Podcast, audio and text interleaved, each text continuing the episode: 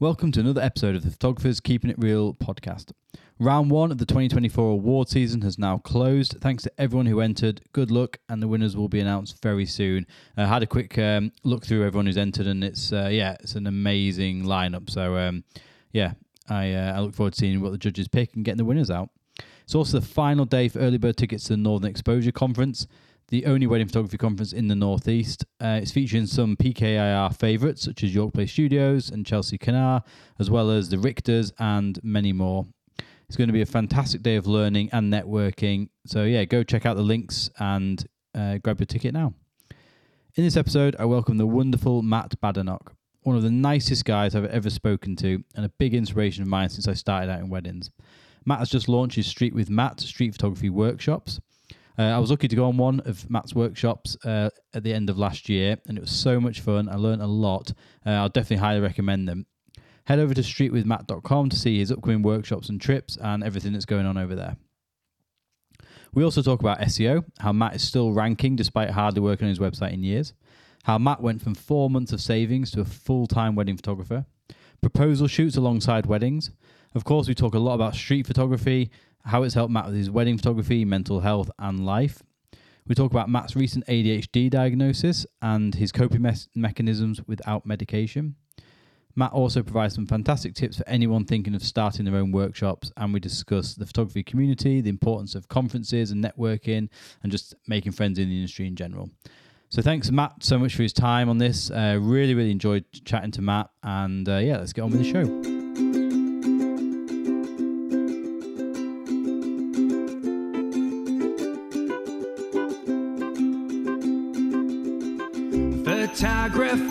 Keeping it real. Photographers keeping it real.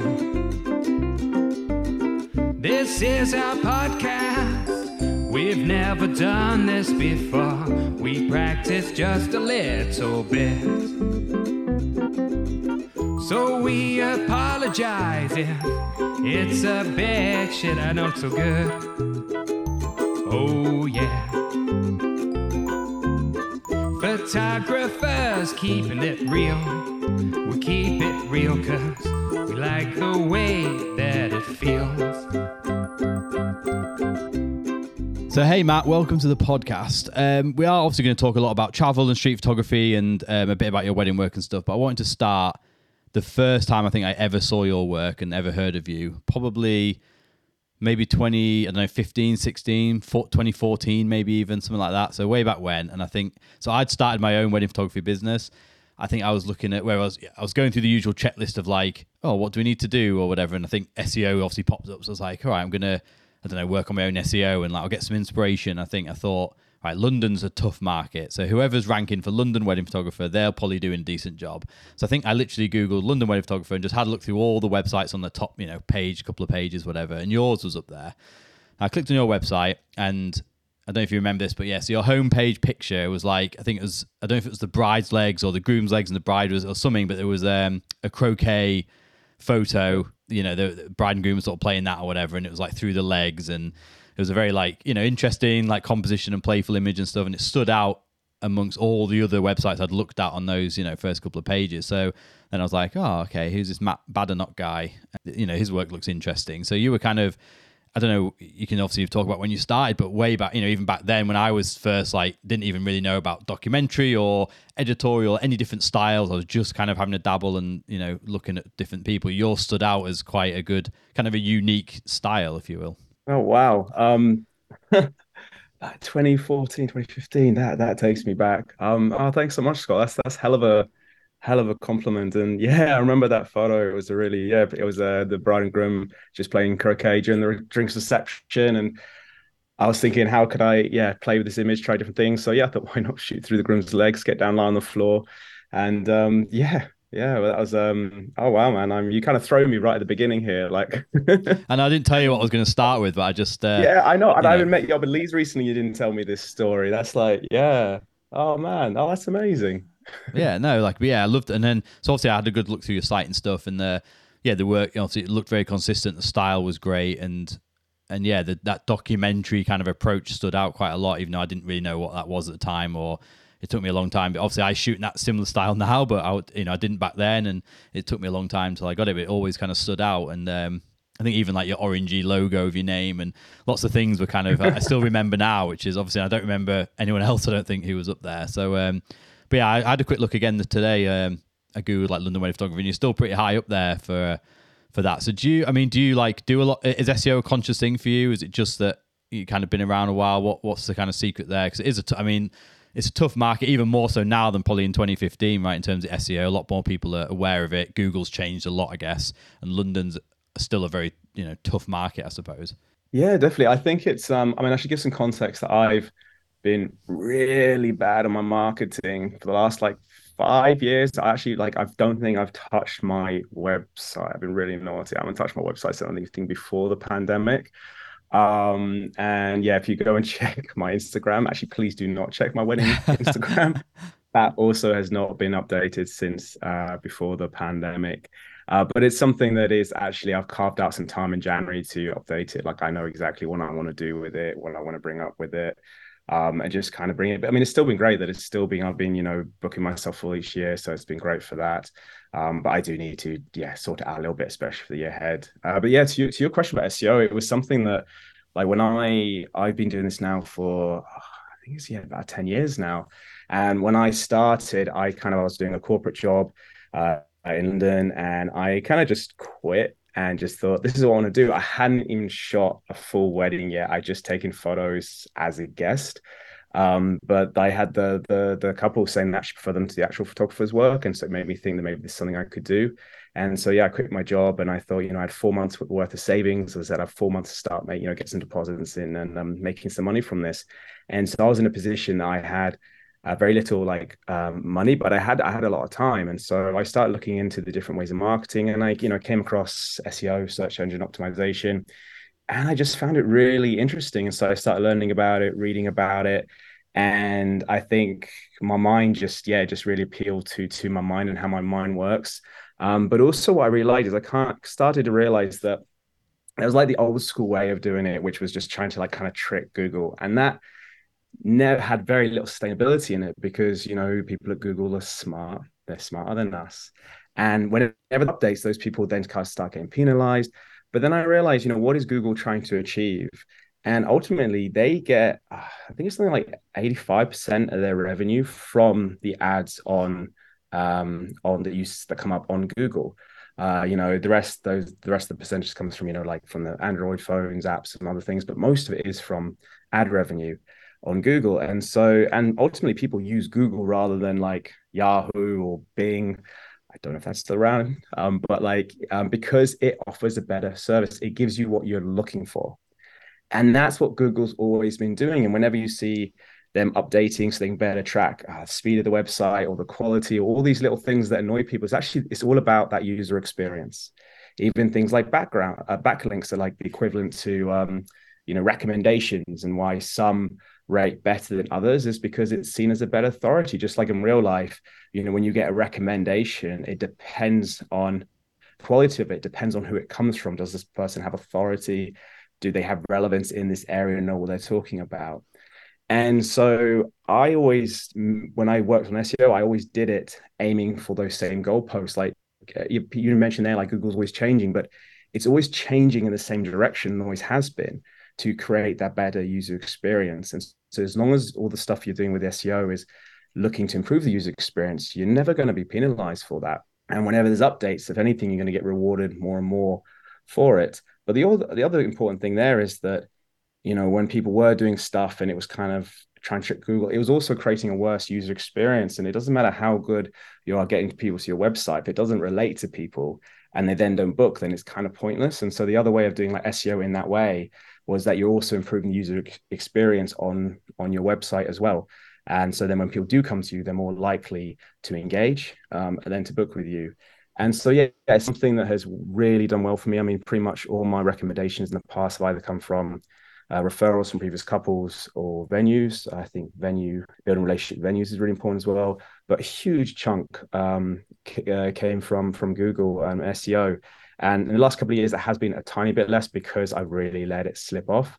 Um, but it's yeah, it's something I'm planning to. Um, I still I do still get bookings from it, and it's something I've been working on January to um, yeah, kind of improve and enjoy that as well. Yeah, I mean, like lots of great tips in there for start. So that's why I find interesting. Like, say, it's still ranking pretty well considering, and the fact that you've barely touched it just shows like building those foundations and having that. It's something you can kind of work on. Get like say, you get even if you get into a good position, if you then have a little bit of time off it where you're working on other things or you just get busy with weddings, it's always still there in the background at least getting you work. Whereas even something like social, I guess you stop posting on there, it's quite quickly before you kind of dropping off from people's radars because it's just not that content needs to be kind of fairly constantly refreshed, doesn't it? Whereas the website SEO is a pretty pretty solid foundation. So yeah, it's impressive that you're still ranking well when you haven't really touched it. So um, yeah and exa- exactly what you just said that i think it's always important people to work with the the marketing that works well with how their brain works. And i realized like i like to get hyper focused like i i just for context a couple of years ago oh, about three years ago now i got diagnosed with adhd um, which has been amazing because it's just it's something I've always had, but just never really understood or knew I had it. And so just be able to learn better how my mind works has been amazing from that. In this case, I realized I knew at this stage that like I was not good with social because I I, I like to go in, get hyper focused something, and then move on and not get just constantly little bits and little bits and little bits and little bits. It, it, drives mad. So that was nice about SEO is you go in and you, it, it, it does take work. It is work, but you go in and kind of kind of put in that work in a focused, intensive period and then you can get step back and it takes little time for it to start to get noticed and better benefits to come through then you can leave it yeah for well, i mean i found for years and it's still it's still like you're still getting those returns. No that's, that's really good advice uh, it's definitely something like i've just never really put too much time and effort in bar you know when i sort of you know first did my website or i you know i go through like copy and stuff i've kind of got a few little pointers from course i've done before where i think about what i'm writing and stuff but yeah, you know, in general, like it's never something I've put much time and effort in, and that shows in my like if I look at my breakdown of where I get you know my leads from. There's very it's not a lot from organic SEO, you know, or organic SEO rankings, whatever type stuff. So yeah, something to uh, sound like you're doing pretty good with bookings. So yeah, it's, yeah, it's, it's all right. I mean, it's slower next year as with most people I think, but yeah, in general, it's it's okay. And I think, like I say, I've just got other places, I guess, where it works for me, which is good. But um, but yeah, it'd be nice to have nice to um, do a bit more on that. I think. I, I, think I think it's. I've heard a lot of people. Um, you know, some people are doing great, but a lot of people are, are struggling next year more, more than usual. I'm I'm, I'm down on booking as well. I, I'm also finding people are being a bit more spontaneous. So I'm kind of optimistic there'll be stuff coming through at the beginning of next year. But um, it was something me and um, Karina, my wife, who's also um, a wedding photographer. She's got her own wedding photographer business, and it's something we were talking about, kind of coming out of the pandemic. Of like we like talking about sometimes like, like trends and demographics and how things are going to change, and we kind of recognized that apart from that, you know, huge surge we had. Um, you know, we kind of went from nothing to everything after the pandemic, where everything being so busy and catching up with weddings, um, which was amazing and and exhausting at the same time. Um, but we kind of realized that we were kind of expecting like this year, next year to be a bit quieter because we kind of saw that the the pandemic, the lockdowns kind of fast tracked a lot of relationships. Uh, when the lockdowns came into place, a lot of people had the decision, you know, moment we've been dating for a couple of months, we can either break up or we move in together, which might naturally not happen for another year or so. And then when they did, and if that worked, it was then, well, you know, had all this time together. We've gone through this thing together. This kind of like shared trauma, and we're doing great. So hey, you know, let's let's get married now. And so I think you saw initially like kind of a um, people who might more organically be get married around now kind of got married earlier, and then also it stopped a lot of people. The lockdown stopped a lot of people dating, and even when the lockdowns ended, a lot of people went into kind of I just want to get out there now. I just want to travel. I just want to do things. I'm not looking to maybe settle down and, and build a relationship. And so I think those people as well are now going to be kind of created this like this spot now um, and these are very general trends, but I do see it as something that this we were kind of expecting this to be a quieter time. But it also means that I really think that you know 2025 potentially a bit quiet, but I think it's definitely going to pick up to how things used to be as well. So it's just just getting through. I think the next year. Yeah, that seems to be the trend. Doesn't it? be interesting to see, like, say, how it develops. And um, I always ask everyone that I speak to because I'm interested, like, saying their, yeah, and what they think and what they're seeing because it's kind of you know you can get into your own thing and we've talked about with marketing where like say you just drop off social for a bit or you haven't blogged for a while or like you know some venues that recommend you maybe stop recommending you and, and stuff like that and suddenly it's just you, you feel like it's just you versus what's the market and that kind of thing and it it's sort of interesting to to see most like I say most people are kind of a little bit down or you know are not quite where they were at the same time last year and so on. So I do think it's like I say it's definitely an industry wide thing. Um, but yeah, obviously it doesn't affect everyone as such. But um, I know you when we were speaking in Leeds, actually, you said you're doing quite a lot of like proposal engagement e shoots like this month, especially in London, which I guess is obviously not an easy market, but a fairly popular place for people to have kind of proposals and stuff. And is that like do people find you on SEO then if you're not posting on social much? Is that, like how are people finding you for those? Yeah, hundred percent. So I created a while back actually it was after say we wouldn't get controversial. Um, it was after Brexit, mm-hmm. after referendum, and again, I was kind of thinking, okay, what's going to happen here? And already back then, we saw the pound going down, and so I was thinking, okay, but that means that uh, we're cheaper for other countries. People coming here, we're now cheaper. And so I, do, I kind of done a couple of proposals in the past, but I'm retargeted. And normally it's American uh, tourists visiting. So in America, they have a much different relationship with photography. They spend huge amount more money in photography. They, you know, they spend it from, you know, children, family photography, sports day photography, senior photography, um, and then obviously wedding photography. And so eh, they they used to spending a lot more money on it. And so I decided I created a page uh, with the goal of targeting with SEO. Um, yeah, for proposal photographer London, and um, again, that's I think that ranks number one or around there. So I've always had it. And uh, what I normally didn't do, because I do prefer weddings. And so if I was having a good year, I wouldn't do them, but it was kind of a tap I could turn on if I needed it.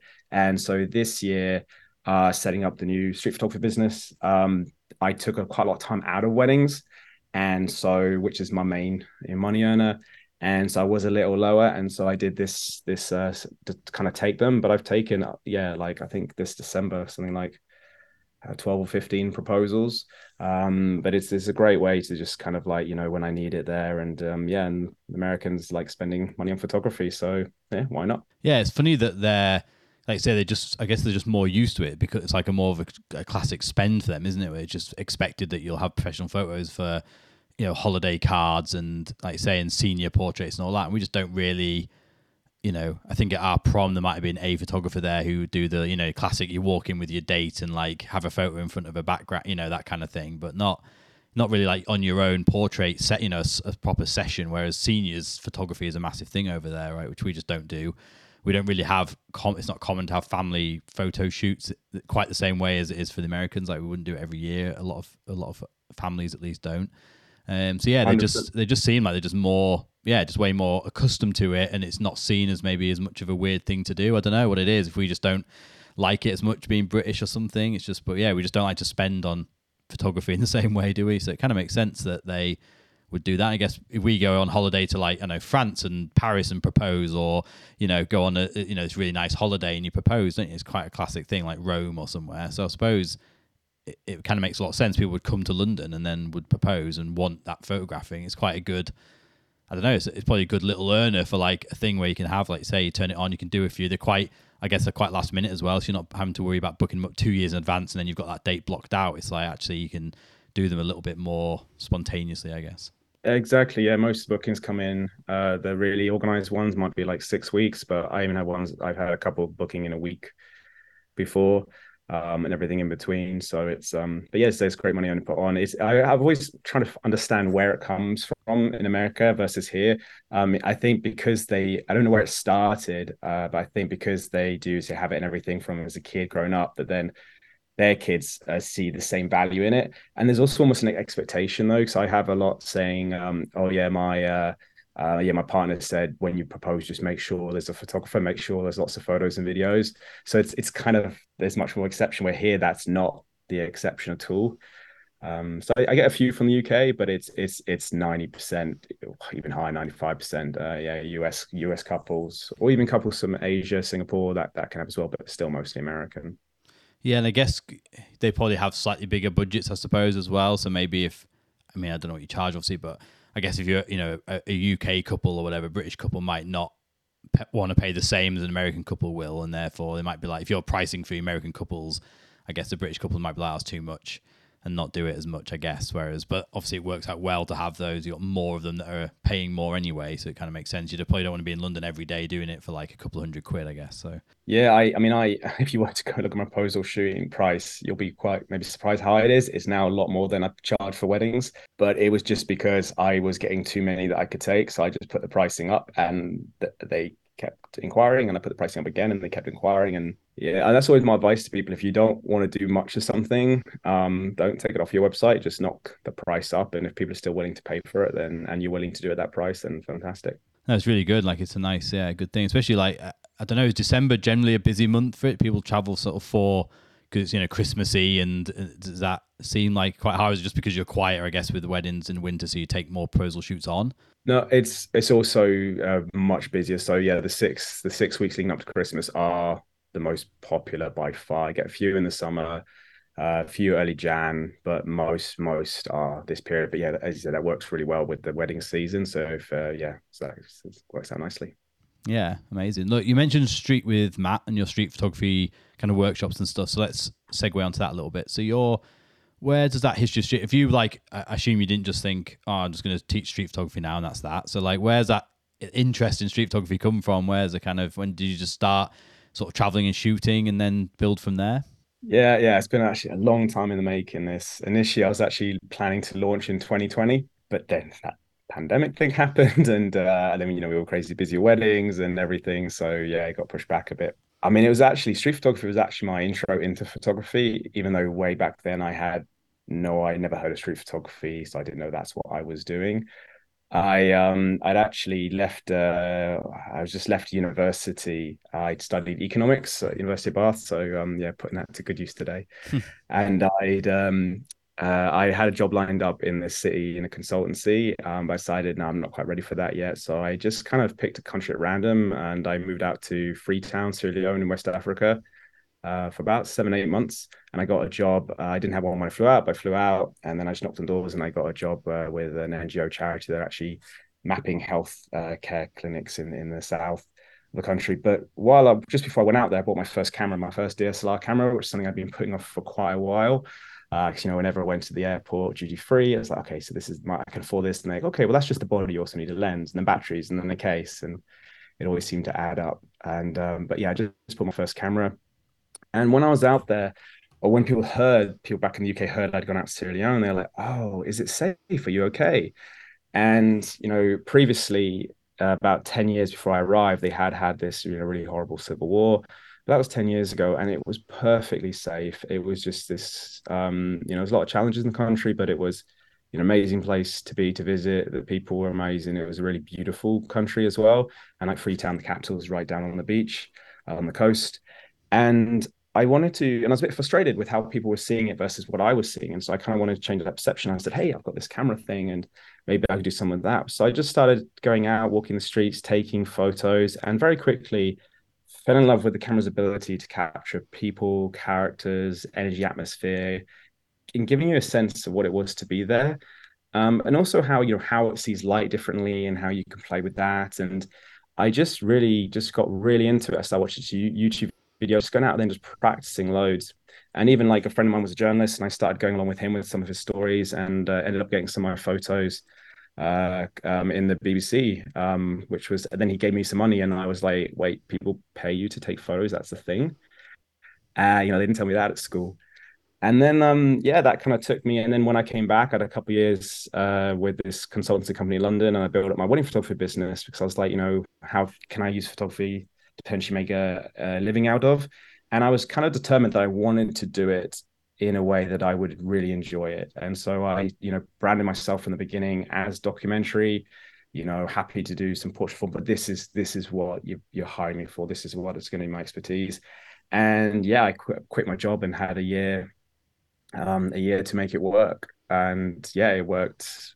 It went really well, and uh, yeah, loving it. But it was street that was my entry point into that. That's how I kind of started. And then later, I then learned what street was, and so I started doing a bit more consciously, going out shooting.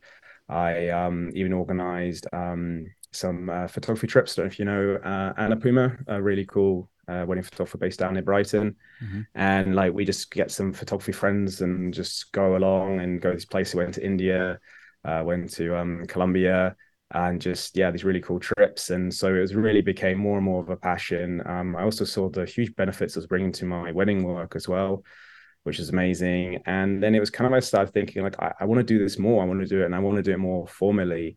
And that's where I started thinking about, um, and that's probably five years ago that I started thinking about maybe in the future doing something with uh, with workshops uh, and you know maybe some overseas trips and then yeah over the last five years just been kind of like working on that ironing it down and you know thinking the experiences i really enjoy like uh, creating experiences and a long time enjoyed education and so it's kind of a way of bringing those yeah those passions together yeah so i came on one in leeds recently yeah, it was the for me.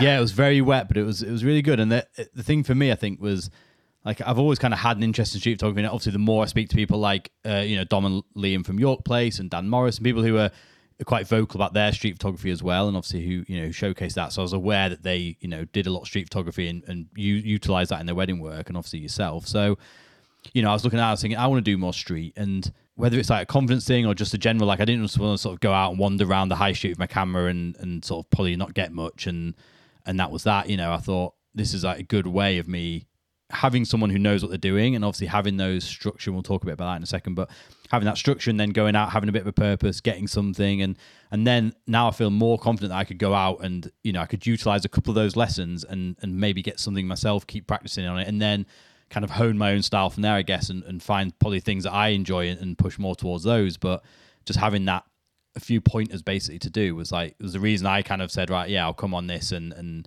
you know, and, and, see what it's all about. And it's just even just hearing like you do a little lesson on like your morals, obviously on the street, and the law versus morals and things like that as well. And I guess that's specific for each country you go to as well. And so yeah, that that's really helpful because then it just gives you a bit of an idea of like what you do and how you deal with confrontations. I think that's a lot of a lot of people I, I see a lot of photographers speak to about like, oh, I don't want to just take people's picture on the street because they're going to be really like unsure about what I'm doing. I'm going to end up getting punched or something, and all that kind of stuff. So it was interesting to get your, you know, say again your experience and take on that. So um, yeah, I just found it really, really useful, especially like for anyone who's considering street photography, I guess, or just want would like to get into it, but maybe just needs that bit of guidance to start with. That's that's fantastic to hear, and um, yeah, I what you just touched on there, the fear of shooting in street is is one of the most common barriers.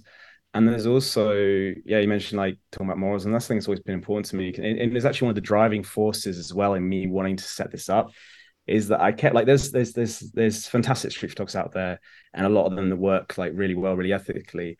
But I also like kept hearing about people who would like basically taught that you either had to be aggressive or very sneaky and, and completely hide what you're doing to do street. Those are the two options. And so then a lot of people think, well, I don't want to be the one of those things. So street's not for me. And mm-hmm. I've been doing, you know, street for 10 years. I've never had a problem. And I don't do either of those two things.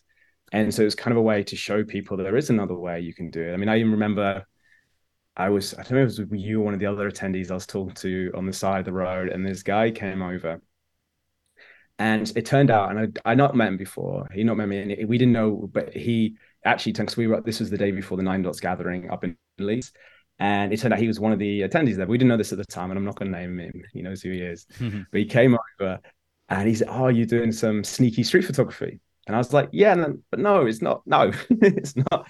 And like you know, we're right there in the middle of the street, like, but it, but it is. It's this idea that and it's kind of sadly a lot of people have kind of in the, spread it that this is what it needs to be.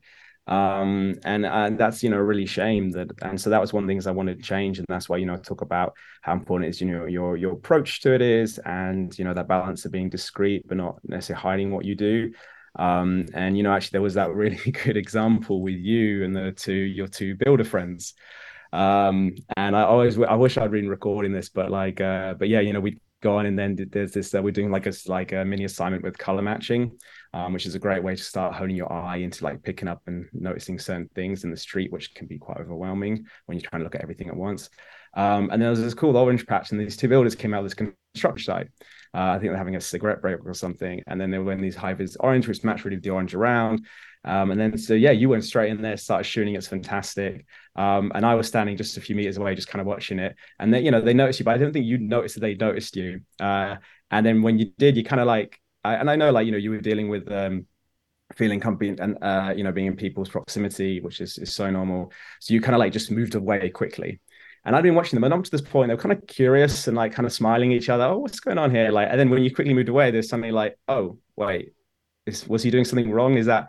And then one looked up at me, and I was smiling. Him, he smiled back. Then looked really confused, like, wait, what's going on here? so then I went over to him, and then you came back over, and you know, we said hi. I said, oh, by the way, you might be curious what's going on. We're just doing something. And then they were, you know, really laughing and jolly with us and everything. But it's it's such a good example, I think, of of what happens is when people notice people in the photo taking photos maybe of them, the initial reaction is is kind of neutral and maybe curiosity. But then based on your reaction, like if you look up a smile, they're like, um, oh, cool, you know, you know, this, that's all right. Whereas if you suddenly try and hide what you're doing and move away, suddenly they think, oh, wait, why is he hiding? Is there something I should be worried about here? Is he doing something wrong? And it, yeah, I just think it's such a good example of, of my experiences and when I've heard other people who have a lot of issues, how they work differently. Um, but it was yeah, it was so much fun having you on there, and like, and it was amazing. You said the fear factor is so big, and you know that's something we address and and come up with. Like, you know, I share some theory on that, and we put it into practice. But it was really cool. Like, you went so far from like the beginning of the day to later, and that confidence and getting close. Like, yeah, man, it was fantastic, fantastic to see. Yeah, it was so interesting that because like I say my natural thing was a bit like I've kind of shot that scene now. I'm gonna like move away, and I wasn't yeah overly looking at their faces. I was trying to frame it with like the orange, like say surround and their orange vests. So I didn't really even have their heads in it, I don't think, or I wasn't really focusing on that. And uh, so yeah, I hadn't really seen his their expressions or how they were kind of concerned. I was just kind of like, oh yeah, there's the colours, I'll shoot that. And I got quite close, I think, and then. But yeah, it was interesting. My natural thing was like, right, I think I've done enough here. I'm going to like move away. I think, yeah, maybe they've like they've obviously noticed me and so on, and I'll just get out the way. And actually, now I would probably just go like say if that happened again, I could be like, oh look, hey mate, I'm just this is what I'm doing, and they were absolutely fine about it. So that was like really useful. And so yeah, just the color matching thing was great because I think if I go out and I will go out again when it's not um, horrendously raining or uh, as soon as my editing pile is done, um, I want to get out again, do some stuff around here, and um, yeah, the color matching stuff was really interesting because that's probably a good starting point. I was like, you know, pretty straightforward. I can just pick a few bits and pieces and you know find those colors that match, and that works kind of really well. So um, yeah, it's quite a nice, easy, almost thing to start with. So yeah, gonna um, gonna work on that a little bit. But you've got a few courses coming up. So you've got some stuff in London, which I think's sold out now, but I no doubt there'll be other London stuff coming up. I guess at some point you've got. So next year you've got Vietnam, Barcelona. There's a day in Greece before the Fearless and Masters Conference, right? Similar to the Nine Dot Thing, I guess. If people are there and, and want to do a street day before that, um, I'm very jealous of anyone going on the Vietnam ones. I think there's only one space left or something, is there? But still, yeah, still a space. So um, yeah, I think that's going to be incredible. But uh, I guess this is just something that's now you're going to be adding more dates, something that's really becoming quite a big thing, I guess, for you over the next sort of year or two. Yeah, definitely. It's it's something. I mean, it's it's something I'm going to hope to just kind of grow. Uh, yeah, as the years go by, I've I've had a few people ask me like, is this to replace weddings? And in the long term, uh, probably yes, but it's I'm in no rush to do that. I still love love doing weddings, really enjoying it, but I'm also aware that in 10, 20 years, maybe, yeah, maybe I want to be looking something new, but mainly in the moment it's more a passion project. But yeah, I'm hoping to keep growing. Um, as you said, like the one day ones uh, in London, that's all sold out now for beginning of next year. But I will put some more on later on. Um, looking at potentially doing one in Bristol um, and potentially down in Cornwall um, uh, maybe with Alan Law, and then uh, yeah, maybe another one up north. I, I get I work off like if anyone uh, is interested in doing the workshop, uh, I say the best thing to do is because there's only five people in each workshop. I like to keep it really intimate. I think helps with discussions with the theory, but also then we're out on the street. It allows me to do more one to one with people. But I have a newsletter, like when email sign up, people can sign up for, and that's where I announce new workshops first. Uh, but equally, if people want me to come to their specific city, um, yeah, I just drop me an email, and if, if I have a spreadsheet where I keep all this collected, and if there's enough interest in one place, I'll make it happen. I think actually I've currently got I think three or four people requesting one in Amsterdam, so there might be one in uh, yeah, in Amsterdam next year or two. Uh, but yes, yeah, what I've got on still is beginning of February. Got uh, one three day workshop in Barcelona. I think there's yeah, two spaces left on that at the moment. Uh, so I think recording where we like mid December. And yeah, that one really excited for. I had a similar one in Rome back in October, three days one, and it's just it's really nice to kind of take on you know what we did in the one day one up in Leeds, and then put that those skills you pick up into just these amazing, really fascinating locations. And always, I'm always big. I think street is such a great way to experience the place. And so, but I'm also like, you know, so is food. So I always do a lot of research, talk to local people to find like the best rest, local restaurants and stuff, so that you can really land a little hole in the walls and stuff that only the locals know about, and make that part of the experience as well, so that you really leave not only with these amazing photos and new skills in street photography, but and also like a love, a love for that place. And then, uh, yeah, and then Vietnam, which is a one week one. Uh, also, for I place only got one of those left now, so only one spot on that left in uh, the beginning uh, beginning of March. And yeah, I it's in Hanoi, and it's just one of my favorite places in the world to shoot, and just such a fascinating place. So yeah, really looking forward to the new year. Yeah, lots of exciting things there. So yeah, go and I mean I'll link obviously below anyway and stuff, but yeah, go and check out obviously a street with Matt. Instagram and there's a website and stuff, all the dates and stuff on there, isn't there? And, and things like that. You can sign up. So yeah, I definitely recommend it. I think it was really, really interesting and you know, I guess whatever style you shoot at weddings, it's always it's just something that's gonna help eye opening kind of thinking about things like say the colour matching and there's all there's lots of little tips just even just from that one day that like say you can I can utilize in weddings or just more street work or just anything. I mean, there's a lot of people on that course when we did it the one day one that weren't obviously they weren't wedding photographers. They just had an interest in street or an interest in photography in general and kind of wanted to do more of that. I think the great thing with it is I suppose if you're trying to get into wedding say or into some of the kind of photography it's obviously a bit harder than like shooting street in a way of like you can just go out and shoot street with a camera and that's it you don't need anything else obviously you haven't got to get wedding bookings or you haven't got to get anything like that so it's like a great way in the sort of down season, I suppose, as well. To like, if you want to just get out and shoot, you know, for me, I think I'll definitely try and do some stuff like January, February, just to just to get used to the camera again and being out and about, and you know, before weddings start, just training, getting my eye back in, I suppose, in a way of looking for things and that observation and stuff. So, um, yeah, I'm excited. Yeah, it's amazing. Like I, I never went into street photography with the intention to improve my wedding work, but uh, the, changes um, yeah, have been fantastic. I, I, think one of the biggest benefits for me from street photography my wedding work is just the play it's brought back for me, like playing with my camera. Because I think about five years into my photography business, and I spent quite a lot of people who have this kind of thing where, you know, you start out, you're excited about photography, it's passion, and then when it becomes a business, it can slowly kind of start to take that away, and it can, you know, feel more like a uh, chore. And yeah you know i found out that i'd stop taking my camera out more. And then but when i started pushing more with my street photography it really brought that play back. Because when you're out on the streets playing you you know it's just complete creative freedom. You're not doing those photos for anyone else. You don't have any time pressures. You can be out there you know wandering as much as you want. No one else has, has have to see those photos and it's just such a great way to just yeah just play with creativeness uh, practice different techniques I mean, I saw how I, I just, you know, how I saw light, compositions, moments, anticipate what people are going to do. It just helped so much. And so now, it, and and also how I could see things so much faster. Like you talked about this on the workshop, but how, you know, when you practice and train your eye, it starts to notice and see things much quicker. So even if I go into a wedding and it's a really busy, hectic reception, I might only have, you know, you got to get, you know, the portraits and the uh, formals done. You got to get the details. You got and you real time, and you want to capture the reception and you know what people are doing and having fun. And but now I can just go and I stand there and I quickly like, okay, there's light here, there's some shape there, there's a good background there. There's people, those people look good, they're having fun. Uh, oh, I could shoot through these, and then I kind of like line up a and then just go shoot it. And I can shoot now in 10 minutes what would often take me 40 minutes to do in a drinks reception. So it's really good when things are really chaotic, which leads me, I don't get anxious for weddings anymore. I'm like, I I'm actually excited to go play with my camera.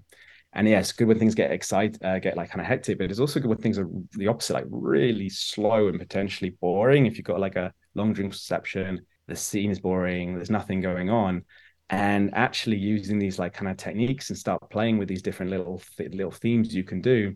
Not only does it become fun, but you can create really interesting things in the most boring appearing settings. And you know, you mentioned earlier Dom and Liam um, and their book is this something? Fantastic book. Highly recommend it to anyone. And they're such good like educators. I've i've seen them talk like three four times. I've i did a workshop with them up in newcastle um, which was amazing. And and their book it, it just really really communicates well. But it's all about that. It's all about you know is there something? Is there like you know when you is there something there that you don't see and street photography really trains your eyes to see more so it's super useful for weddings um, it's also just fun. Like I now, when I go out, I often don't watch stuff on my phone anymore from on the bus. I look out the window and you just see so much more things, and things become so much more interesting. Like one of the beauties of street photography, it's about capturing the or- extraordinary in the ordinary. It's like one of the magical bits about it that when no one else sees anything, you can see these really interesting things. So it kind of just makes life in general more interesting. And as you mentioned, you know, there was a mix of people. Like I think, yeah, in the Leeds one, you might have been the only, I think, wedding photographer on it. The others were mm-hmm. just, you know, wedding, uh, like just hobbyists um, and amateurs. And what's been really nice with this is, it's you know, while I have tapped into to weddings, uh, wedding community, because I think it's, it's, you know, I've got that community, and I think it's street photography is really useful uh, for for weddings. But it's it's definitely not the only you know i don't think street photography is just for wedding photography i think it makes interesting so many different people. And what i've really enjoyed is the mix of people i've had on these workshops from yeah like from all ages. Um i've actually think it's been uh, where mostly street photography stuff you see is mostly men and that's sadly a lot to do with how men have treated people and different women in like different forums uh, part of that view that you have to either be aggressive or sneaky um, but yeah, I think it's been like 60% women on my workshop so far and about a 50 50 split of wedding photographers or videographers or other kind of pro photographers versus just amateurs. And, you know, you'll see by the end of the day, you know, we do that little group critique at the end of the day and, and you're learning from everyone and you can't almost tell who the professionals are. Um, and then you, everyone kind of mix and you learn something from different people's point of view. Like I just had one in uh, my last one of the year in London and that was uh, I think mostly actually pro photographers, but we had one uh, who was just an amateur photographer, hadn't been it long, but she uh, really like one of the exercises we do is just is a little motion blur exercise, play with that, and she loved that. And in the, in the next phase after, she started bringing that into more and more things. And so when we looked at the critique, she just took it so much further, and it was just fascinating. And I was learning from that, and so was everyone else. So it's yeah, it's just so nice. I think it's you know having those that mix of people that you can kind of get these different perspectives and learn from as well.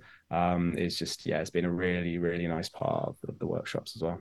Yeah, like my work definitely was not the best of uh, of that group, which uh, I actually spoke to. I'm trying to think um, who I was speaking to about afterwards, but yeah, I was saying like I was not down because that's the wrong word because I loved it obviously the day and it was like and it, it like I say it definitely sparked me to want to do more street and and um and yeah explore that more. But I think I thought not and again not trying to be big headed of myself or anything because like I say doing interest and everyone was kind of quite not all new to photography as such but fair like I say they're all amateurs and all kind of no no one was kind of professional and I thought well I you know like day in day out almost I'm thinking about composition I'm thinking about moments and even the way I shoot weddings like it's not necessarily directly street photography as such, but you know, I'm thinking about those, like say the composition and moments stuff. I'm doing so much of that. I thought I'm like, I might be okay at this. And the only thing that was really worrying me was like say the fact that when I'm at a wedding, obviously I'm there with the camera, the couple are paying me. People expect it in this country, obviously, that you're going to have a photographer. So I never really have a confidence thing, whereas on the street it's different. So that was the thing I thought I would struggle with. But the rest, I thought, ah, oh, the composition stuff will be all right, or the you know having clean backgrounds and all this kind of stuff that you talk about, which is really useful. Like I, I kind of have that in my mind at weddings, so it'll be fine. But I think because I was out my comfort zone or whatever it was, like it just didn't like it didn't really click that way. And when I'm looking at the critiques, I was like, actually, might like there's some some good stuff in there from other people. Right? I was like, oh, that's actually really good. I didn't see that. Or even when we were chatting, you know, because like you say, you you keep it small group, the five, so you get plenty of time when you come around to each of us. You're like, okay, what are you seeing now, or what are you thinking about, and so on, which is really useful. And then you'd be like, look, let's have a wander down here, and this is I'll point out what I'm seeing. So I was like, oh yeah, great that. And there's like.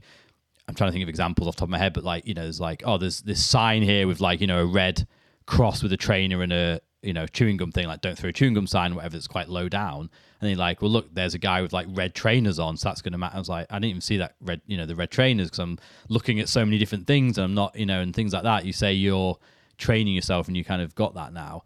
So yeah it was really really interesting. I think afterwards i was a bit like ah oh, like maybe i'm just not as good as i thought i was maybe or maybe like i don't know like I thought I'd be much better than I am, and so it was a weird little thing. And now I'm like over that, and I was like, actually, you know what? It's just a very different, you know, different skill in a way, even though they're all very like transferable. It's a different yeah, scenario mean, and stuff. So it was really interesting to now. Now I'm like thinking about it more. I'm like, actually, no, it's it's, it's made me want to go and push myself more because I know I can do it. Um, I just want to like, yeah, want to prove, I think, to myself and uh, and to you, Matt, of course, but uh, that I can actually, that I'm actually better than uh, I showed on that day. But uh, but it was really really interesting. Got, but yeah, they, got, you know. got you've got nothing to prove. And actually, that what happened to you was very normal. As there's been a mix of wedding pros and non uh, and and and just amateur and hobbyists. And it's very common, actually. This is the end when we do the critique, and you know, just for context, like the day, uh, the day of structure, we have some theory in the classroom, then we go out and shoot, and then we do a little critique. And normally, when I mention the morning about the group critique, everyone looks terrified by the idea of people wars is like ah. Um, but at the end of the day, afterwards, and you know, you're referencing now, people say actually this is the, the most. It kind of brings everything together, and it's kind of the most powerful education component of the day. And and part of that reason is you know how people see things differently and I I learn from other people. I learn from people who've just picked up their camera and how they see and notice things differently. But what I think happens is with people like, you know, you're used to working in a wedding environment where, you know, you have a license to have a camera. So I think, you know, that fear thing is definitely a challenging thing to overcome and kind of change, um, which is one component. But even in the street, like things move a lot faster in weddings. You've got the scenes are changing, people are changing. It's a different environment, and you kind of have to be like. I think sometimes when you know, learn something, and then have to do something a bit differently, it can sometimes be a bit harder than just doing it like new for the first time. And I think that happens, and I've seen it happen with a lot of people as well. So, like, yeah, I I don't think you're alone at all, and you definitely don't have anything to prove. Like, I remember I was looking through your like yeah your website and and uh, I mean I thought I mentioned at the beginning when you talk about mine, but like I think you've got such a strong brand and website and your work's fantastic, which meant even more when you threw me at the beginning of this like yeah talking about mine. Yeah, oh thank you. Yeah, but yeah, it was just it was just really interesting actually to um yeah to go through that. So yeah, but yeah, the critique was really really good and um yeah it was it was uh it was just a fun experience. So, yeah, definitely recommend it for anyone who's um got any vague interest, just photography in general, I guess. It's funny because I so I got my hair cut yesterday, which is obviously is completely irrelevant to anyone, but um, I was early for my appointment, so good, I uh, thank you. So I went to um, it's like the most relaxing time of the like I go like twice a month and uh, have like a hot towel shave and um, yeah, it's just so um, it's a very relaxing moment of life for me. But yeah, the um, so the but there's a Waterstones opposite, so I was early anyway, so I popped in there and I always just have a look at the photography books out of interest and um, but yeah, there's, there's a lot of street stuff in there. Like you, you know, there's a, a vast amount actually of like learn a few like it's like maybe Learn Street or like you know a little bit of that, but a lot of them are just photo books from obviously some of the greats. And this is obviously a reasonably big because this is quite small Waterstones. You know, there's not many like wedding books in there or many. You know, there's a few fashiony things, but uh, yeah, a lot of it is sort of street photography and the everyday stuff and. So I think there is a, a lot of interest in people who aren't even professional photographers or who aren't, you know, there's a lot of I guess because we're very much, or me at least, very much in the wedding industry, that you forget sometimes about the vast amount of people out there who like taking photos. You know, whether it's say just traveling or on the streets or everyday life, that's actually away from that have no interest in weddings. And yeah, it's probably a very big market for that, I guess. Yeah, I think it's an, an area that I mean. I'll cover this by workshop, but the first photo ever taken that included a person, and this was in Paris, um, was was a street photo. And I think there's this interesting thing with street photography that it does over time, the value kind of increases because you know things change. And it's just it's something that really happened. It's something I find interesting with seeing now, you know, AI art and stuff coming through. And you know, I don't have any major issues with AI art. I've seen some really interesting and stuff and creative things. Um, but it's you know when more and more stuff comes, something about streets, it's something that really happened and when you're looking through these books and you see these really complex situations, especially when you know they were like taken on film in the 80s and 90s, it just kind of blows your mind and is kind of really inspiring as well.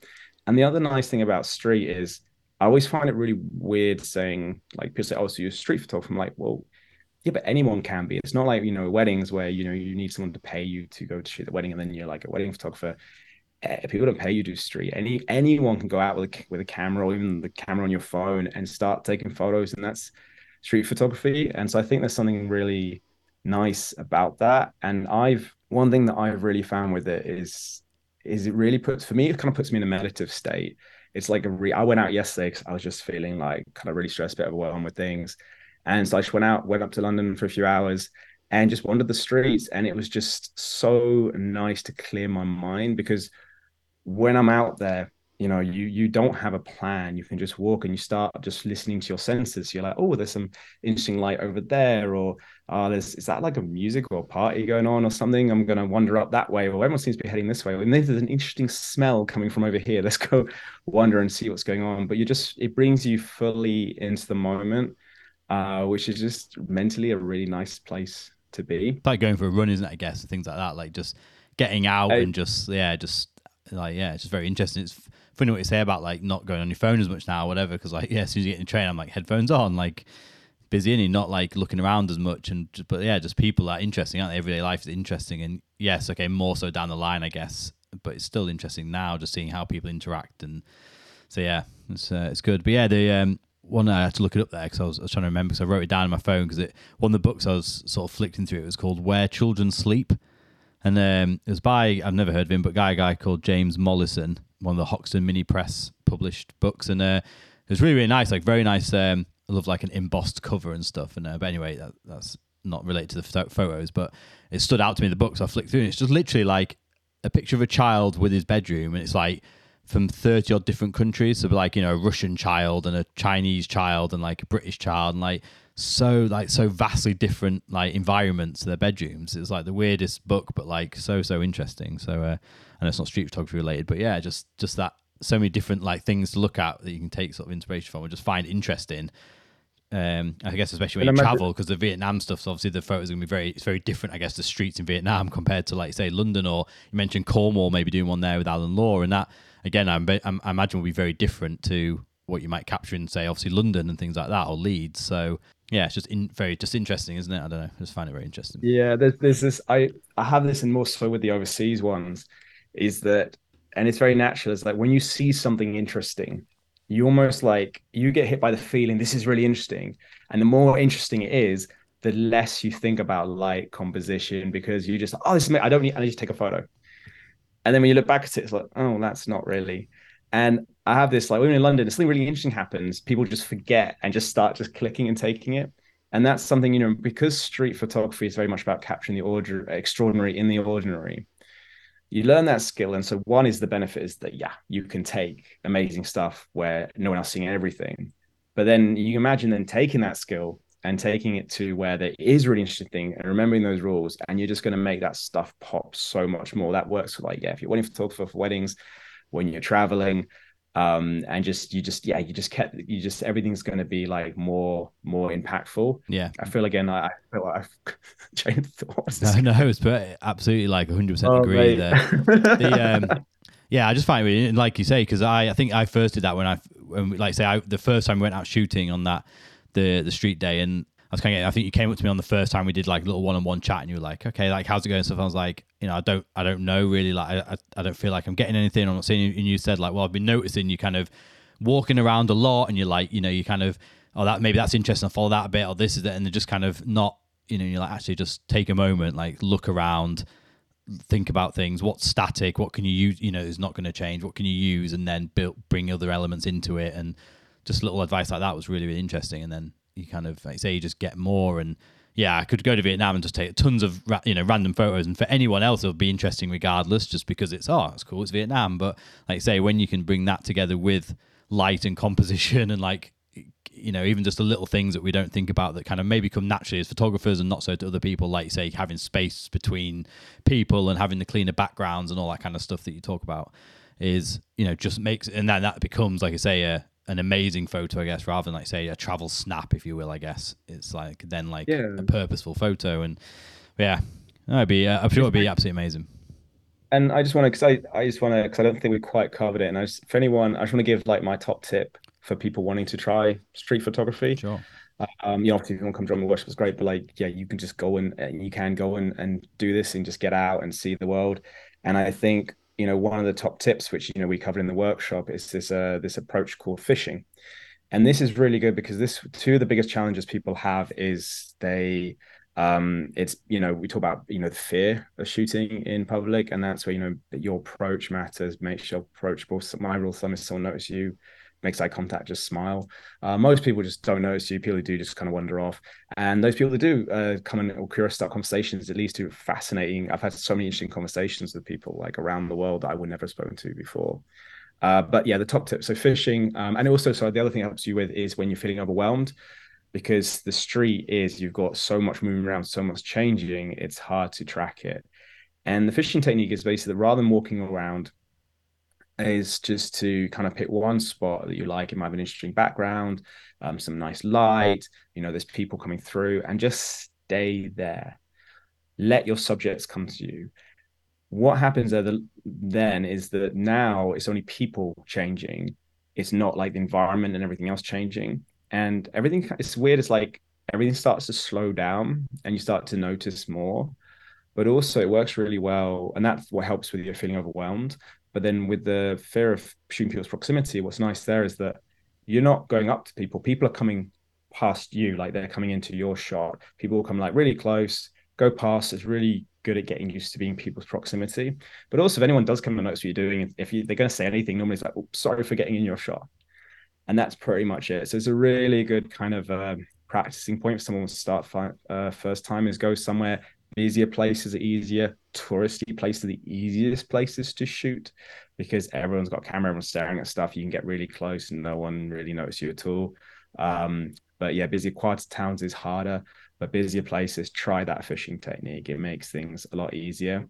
And yeah the other thing i just want to share is that one of the great things about this approach, not only are you doing things with respect, which I think is just important to respect people, always respect your subjects, and not only you're doing it that way, and you're gonna not have to deal with confrontation, but where most people will just not care and you know go away. When you do, you can sometimes have conversations that lead to really interesting experiences. I mean, just talking about um, yeah, Vietnam. Like when I was last in Hanoi, I was out one morning and there was like on this big street, there's this like marquee set up on literally in the main like like street in the old quarter. Uh, and there's some people chilling around these old guys, like with um, you know, having like smoke, having snack and some tea. And they basically, it turned out they invited me because I was taking a few photos to see, and then they invited me to join them and gave me some tea. And this, they basically spoke in English. I could say like two words in Vietnamese, but kind of with gestures and like a bit charades, we like, you know, communicate a bit. And it turned out that they, one of his daughter, one of the guys, his daughter was getting married later that day and they'd come and set up the marquee and they just been set up. So now they're having a little break.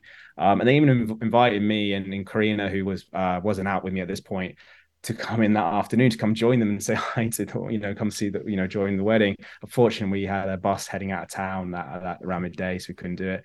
But you know, you have these amazing things. Been in Colombia where it was raining, and this lady just invited us, like six of us, like into her um into a home and was started giving us like these little glasses of cold red wine.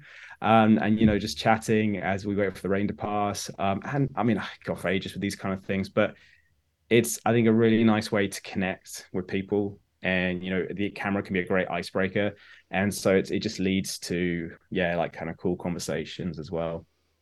Yeah, definitely. It's just so many fascinating people, I guess, isn't there? And I say just the ordinary people all have you know interesting stories and things going on. So yeah, it's amazing, mate. So I, I just want to finish very briefly on. So you talked about obviously being bad at wedding marketing recently, and you know you've launched this new business now. Suddenly you've got you know two Instagram accounts and two websites, and you know two different markets really, where you've got the couples and then now photographers or people with interest in photography to come on street workshops. So there's different marketing channels and needs and so on. Like obviously I've sort of been through that as well in the last year with having taken over photography, keeping it real, and then you know also having the wedding stuff, and so trying to juggle both of those. And we were talking about like you know having a bit of downtime in December, January, where a lot of photographers may start like okay, we've edited all you know get through your editing backlog, then you can have a bit of downtime, but then that's you know obviously generally a good time to market to photographers. Then suddenly you know you're busy with that, so do you want to like talk briefly about like juggling those things and like maybe some of the challenges? I know there's a lot of people who are maybe considering starting their own workshops, whether it's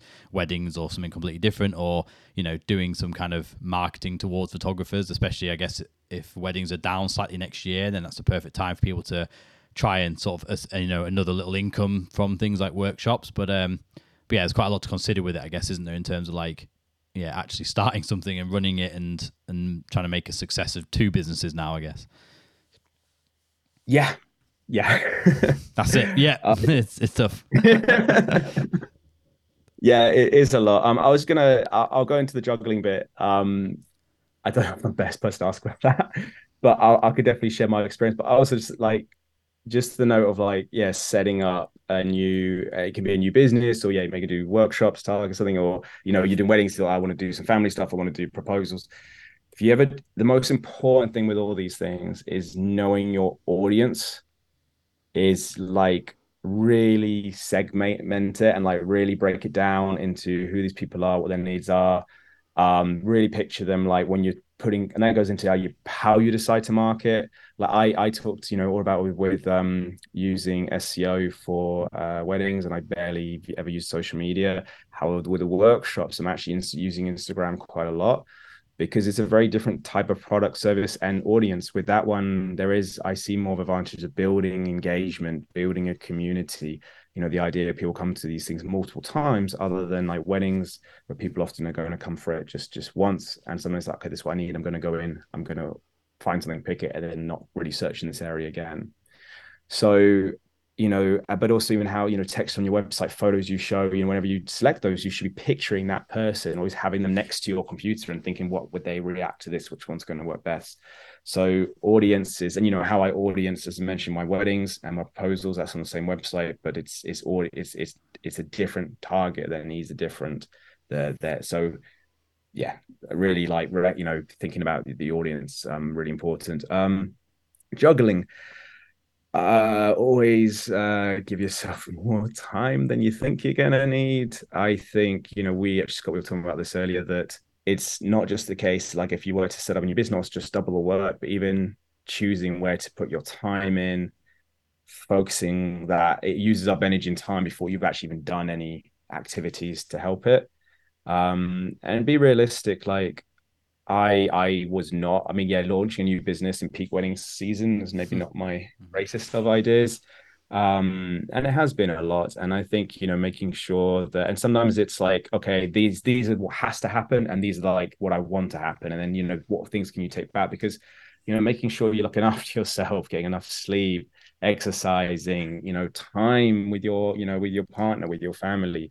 These things are all important. And if you push it for too long, like we can, I think we have the capability to kind of push for a, I mean, for me, I think it's a few weeks, but it catches up with you. And then so you do need to just make sure that you're, I think, being realistic with that.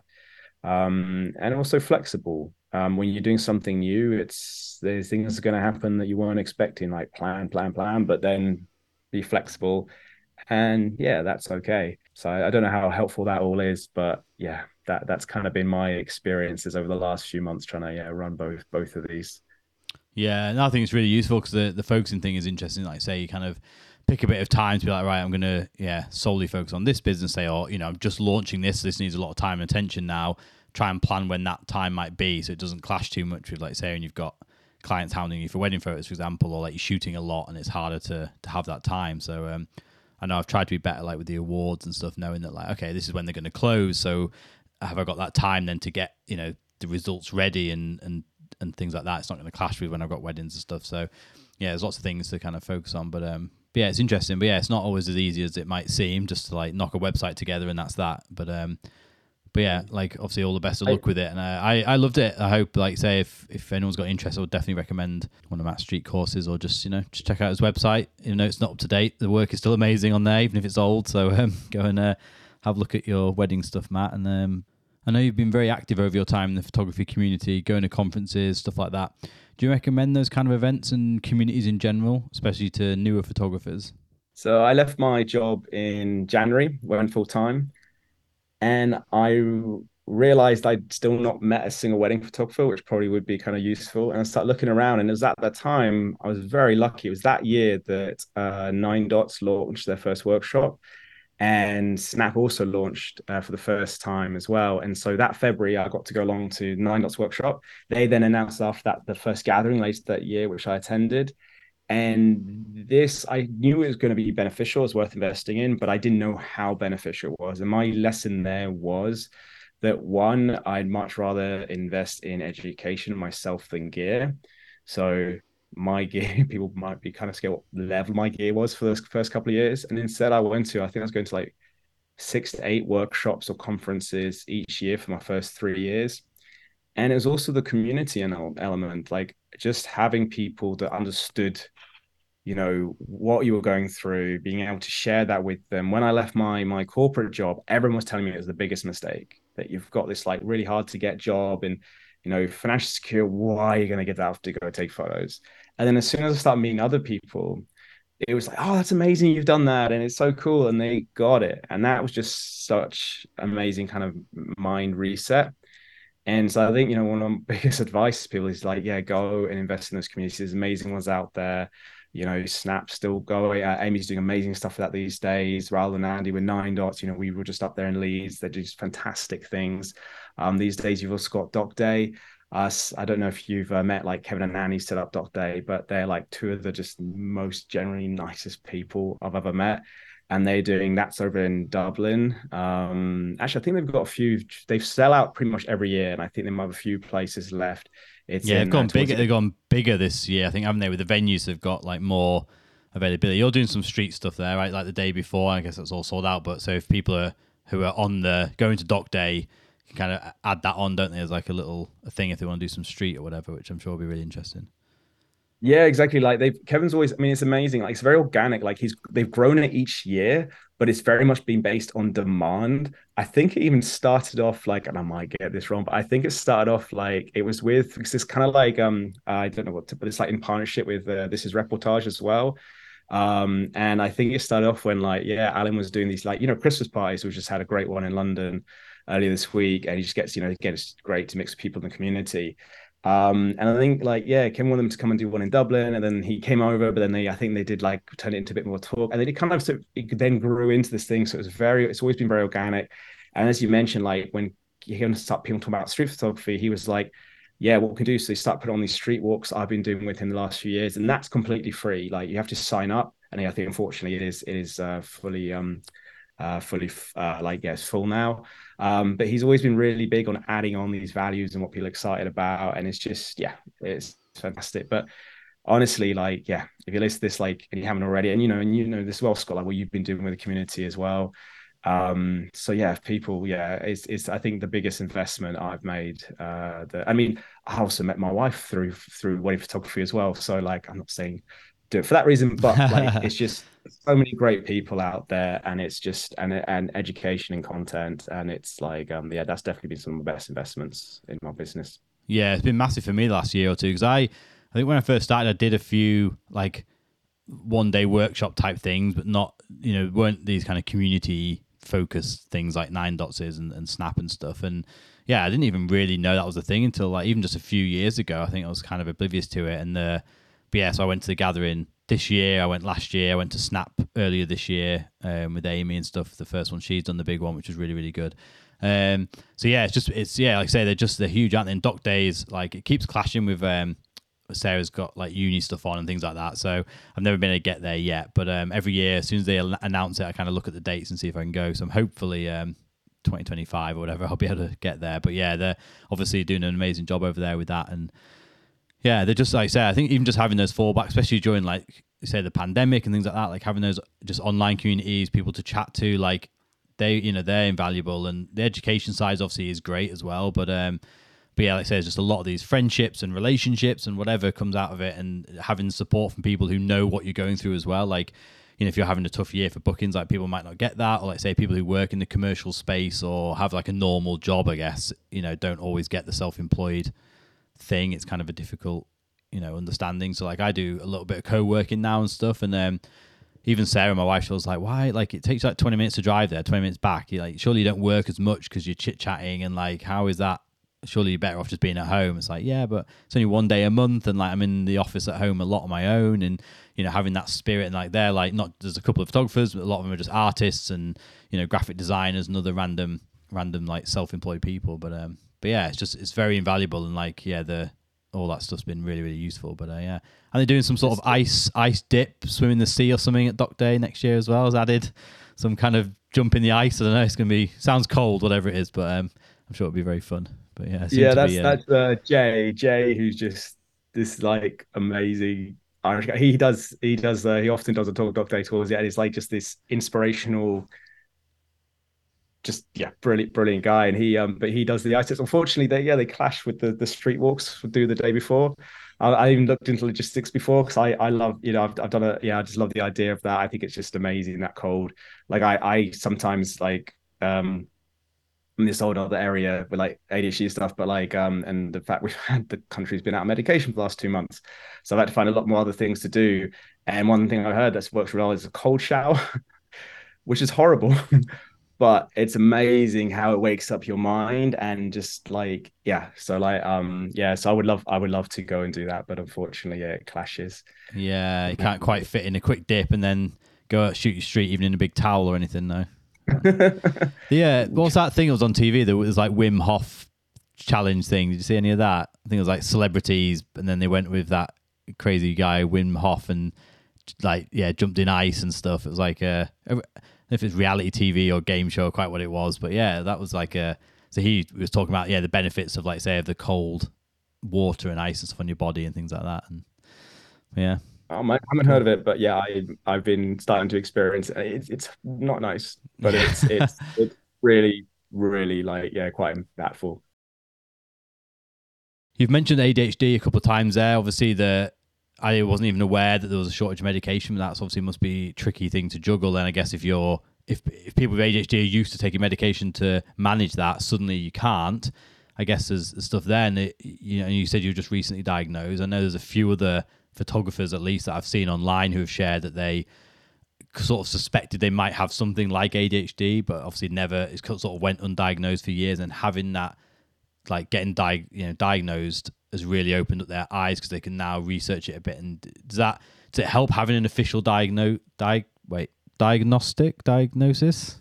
Yeah, I, diagnosis. I, I, yeah, I mean, I tell you, it was really interesting when I um yeah, when I first got diagnosed, and I, you know, and I thought, I'm like, yeah, I'm, you know, I'm happy talking about this to people, and so I started telling people, and the reaction I often got was, "Oh, I'm so sorry," and like I've been diagnosed with cancer or something. And uh-huh. I'm like, no, no, not at all. This is like one of the best things that ever happened to me because with a lot of these um, you know, kind of uh, you know, mental mental conditions is you've had them all your life. And that's one reason often they don't get noticed is because it's not like if you, you know, something physical that if something changes, you're comparing it to your past. You're like, well, this is different, something's happening if you've had the same like you know the way your mind works the whole time you've got nothing to compare it to. And so when i got my diagnosis i suddenly could start understanding. I could start there was two parts of it. One was understanding and one was being able to do things that actually helped me manage it. But the understanding in itself was massive because i could look back and one thing that often happens with people with adhd you become very self-critical because you you you compare yourself to other people what they're doing and some things you can do really well. Like it's not all bad. Like there's certain things that, that with energy you can do really well. Like if you've got like you're trying to make um if you're trying to do something with lots of different points like problem solve uh your mind can go into high gear and you can kind of like uh, hyper focus and you can be really good and really useful. But it can also make some things that seem very easy to other people very difficult. And i think for me you know, so you end up saying, why can't I do this? Why is this so much more difficult? And then you end up getting very self-critical, and also the way issues mind, it can then kind of spiral, and it can, and it can be, it can be quite damaging. And so just knowing and understanding and looking back and thinking, well, actually, when I was comparing myself to these people, that's not, I was not on the same playing field. Is massively just therapeutic looking back. So that's fantastic. But then you can also do things to then help manage it. Um, you know, there are uh, medication is an option, but you don't have to take medication. Just things like learning how important exercise is.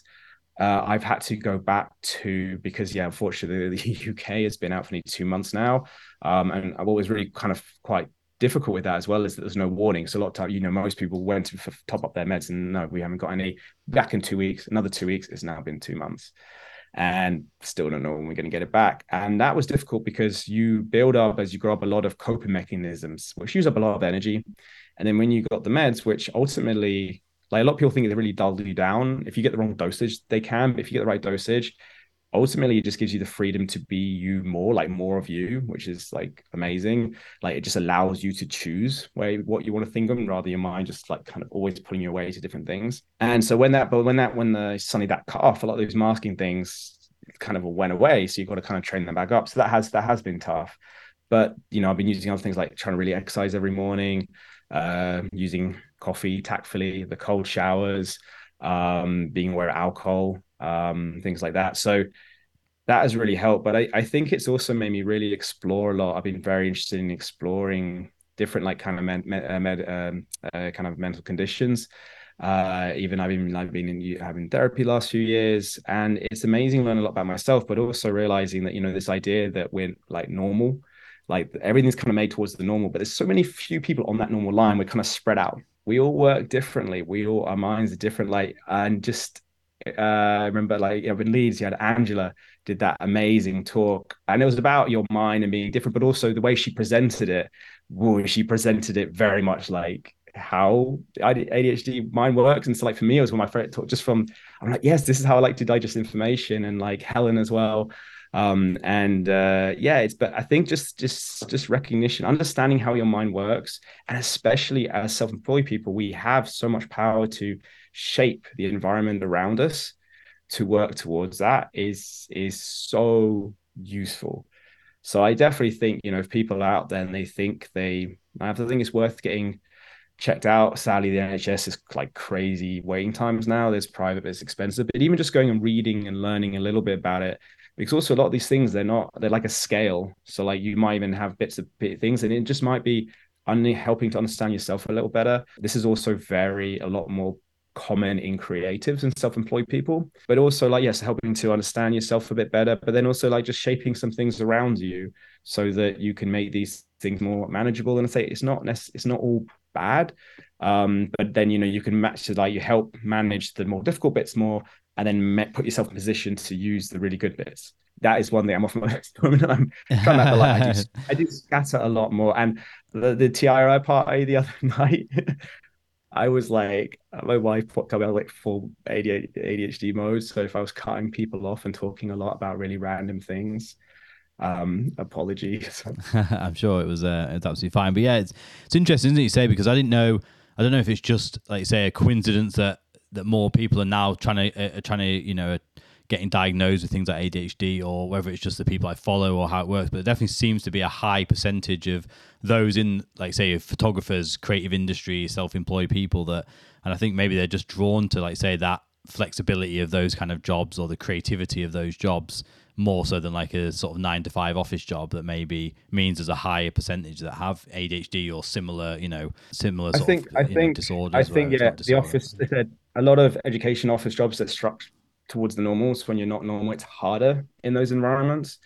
I think diagnosis increases has been a big part with the pandemic because I think the pandemic put a lot of strain on people mentally, and so a lot of people kind of like it it became more more pronounced and, and maybe struggled more and but also it kind of gave people a bit more time time with their partners at home and it was so for me it was it was karina my wife who noticed and yeah kind of made me like not maybe i like to but like mm-hmm. kind of made me kind of be aware of it and then kind of look into it and then i went and got yeah but like professionally diagnosed um so it's it's that has you know yeah it, it again i've lost my train of thought so but but yeah, yeah, it makes a lot of sense. Value in it, and and as you, oh yeah, as you're saying, like I think people, it is something that in the past we haven't talked about. It's almost connected with this area of shame or weakness, or but it, I don't see why it should be considered anything different than physical health, you know, physical elements. And like a lot of physical stuff, it means to to kind of help you with it. It means diagnosis, um, you know, identifying what's happening, and then it means treatment and time. And that with a lot of mental um, conditions are very much the same. And I think what's great is that more and more people talk about it and normalizes the, the talking about it. Um, yeah, people even up at NineDots came and we had some like conversations around these things, and you know, people tell me they never really actually even spoken to people about it before. So I think that's that can only be a good thing. I know, like we, um, you know, we talked about Snap and Amy and stuff. There's like she shared a lot of content about this kind of you know ADHD and autism and things, and and obviously how that relates to like communities and if you you know you're organizing like say these big get-togethers like we've obviously both just been at the NineDots gathering um, in november and um, you know that environment is overwhelming if you're quite new to it maybe and i know i've spoke to people before who are like i don't want to go because i've heard you know it's this massive party and there's loads of people and it's for them for anyone you know, obviously some people in general, but you know, if you're like on the autism spectrum or you've maybe got ADHD or whatever, like sometimes social interactions and those social things are, are difficult, and it really puts people off. And So you kind of like the more people talk about it, then you're right, it becomes more of awareness to people who run these kind of things in communities and can maybe they're more open to it. And I know Amy at Snap does a lot where she's kind of make sure there's quiet spaces available and there's these other options as as well. And um, so yeah, it's a huge thing that it's funny enough, like it just wasn't really talked about when we were at school in the same way. And obviously, it depends how old you are, I guess. And hopefully, I think that's changing a little bit now. And it's not just like, oh, he's just naughty or she's just naughty. It's like there's other, oh, maybe it's ADHD, maybe there's other things. You know, I think they are they are diagnosing kids a little bit sooner now than sort of we were like a missed generation almost with stuff like that. It wasn't really like say even even now it's a bit of a taboo to talk about mental health, right, and things like that. And whereas you know, so when you think considering it's talked about a million times more than it it was twenty years ago, but um, but yeah, still not like I say an everyday thing where you sort of can talk about it, and like say, oh, I've got diagnosed with ADHD. Everyone's like, oh, I'm sorry to hear that. Like, you know, um, that's terrible or whatever. And you're like, well, no, it's not. Yeah, I'm not dying. It's like it's a, just a, you know, it's a it can be like I say, it's positive to know where you know what's going on in your brain, I guess, and the study of the brain. And I know, um, obviously, I'm not a doctor. I'm very uh, far from being a doctor, but um, but yeah, I know there was a. I was watching something on the BBC and where they were kind of talking about how little we even know still about the brain, considering you know how much we do know, it's still a very small percentage compared to the rest of the body. Um, so yeah, it's just very very interesting. But um, but yeah, definitely, and uh, yeah, Amy's doing fantastic stuff um, with sharing her own experiences, but also say kind of like listening to people their challenges and creating that environment, which is you know amazing um, and brave, and it take you know it takes time and energy, and so I think it's amazing people do this. Um, and I think you know what you were saying, yeah, about being you mentioned your your wife and how she felt about something, and it's what I've learned as well. Like I've you know this in in this kind of like yeah, looking into these different conditions, how things are, and how people react in certain ways is actually people are very uh like kind of logical in the way they respond to things. And so when you have an environment where you're like well that's a massive overreaction or you know that doesn't make any sense it's because there's a lack of understanding there. And it can be you know this isn't just of not understand that but that person doesn't even understand often where it comes from. But when you understand there is there, there is a reason for that it does come from different places and that can be either um, conditions it can be past traumas you know that's the that's a whole another area but often you know when we've had past traumas as a child there's something that can trigger that in the in the present and then it looks like we're overreacting to what's happening in the present, but actually we're, we're reacting to something that's linked to it in the past. Um, and that, I mean, that's a whole nother, another, but it's just, I think the more, as you said, there's so much to understand, but the more we can understand about ourselves, um, just, yeah, the, the, the happier life we can build for ourselves and those around us. Yeah, it's a really good point. Well, I'm glad, I'm glad we could talk about it. I think it's, uh, like you say, it's nice to sort of try and normalize these things and try and just talk more about them. And you know, more people who hear it, I guess, like say, it just becomes more of an everyday day thing. So yeah, glad we could talk about it. So yeah, thanks, thanks, mate. Appreciate your uh, openness and time with it. Yeah, no, I'm happy to. Uh, I'll link to everything below, obviously. So all your Instagrams and websites, and yeah, go and check out the latest courses and um, and and what's available. But yeah, I, I really appreciate your time, mate. And uh, I know we've chatted on a lot there, a lot of random tangents and jumping around over the place, but I've covered all the bullet points I'd written down. So hopefully, um, I think there's a lot of good stuff in there. So hopefully, people are sort of taking something from that. But um, but yeah, have uh, I won't say have a good Christmas because this will come out. It'll be after Christmas, so I hope you had a good Christmas, if uh, even though it's not been yet. But um, but yeah, yeah appreciate your time. Yeah, thanks a lot, Scott. Been really nice chatting with you. Uh, yeah, I love what you're doing with all this, and um, yeah, man, really honoured to be on. Yeah, be asked on. No worries. Thanks a lot, mate. Have a good one. Thanks, you too. Bye. Thanks for listening to the podcast show. We hope that you did on top and go. Oh, halfway through the episode. We hope that you'll join us next time. That would be mighty fine. We love you. Bye bye. Bye bye.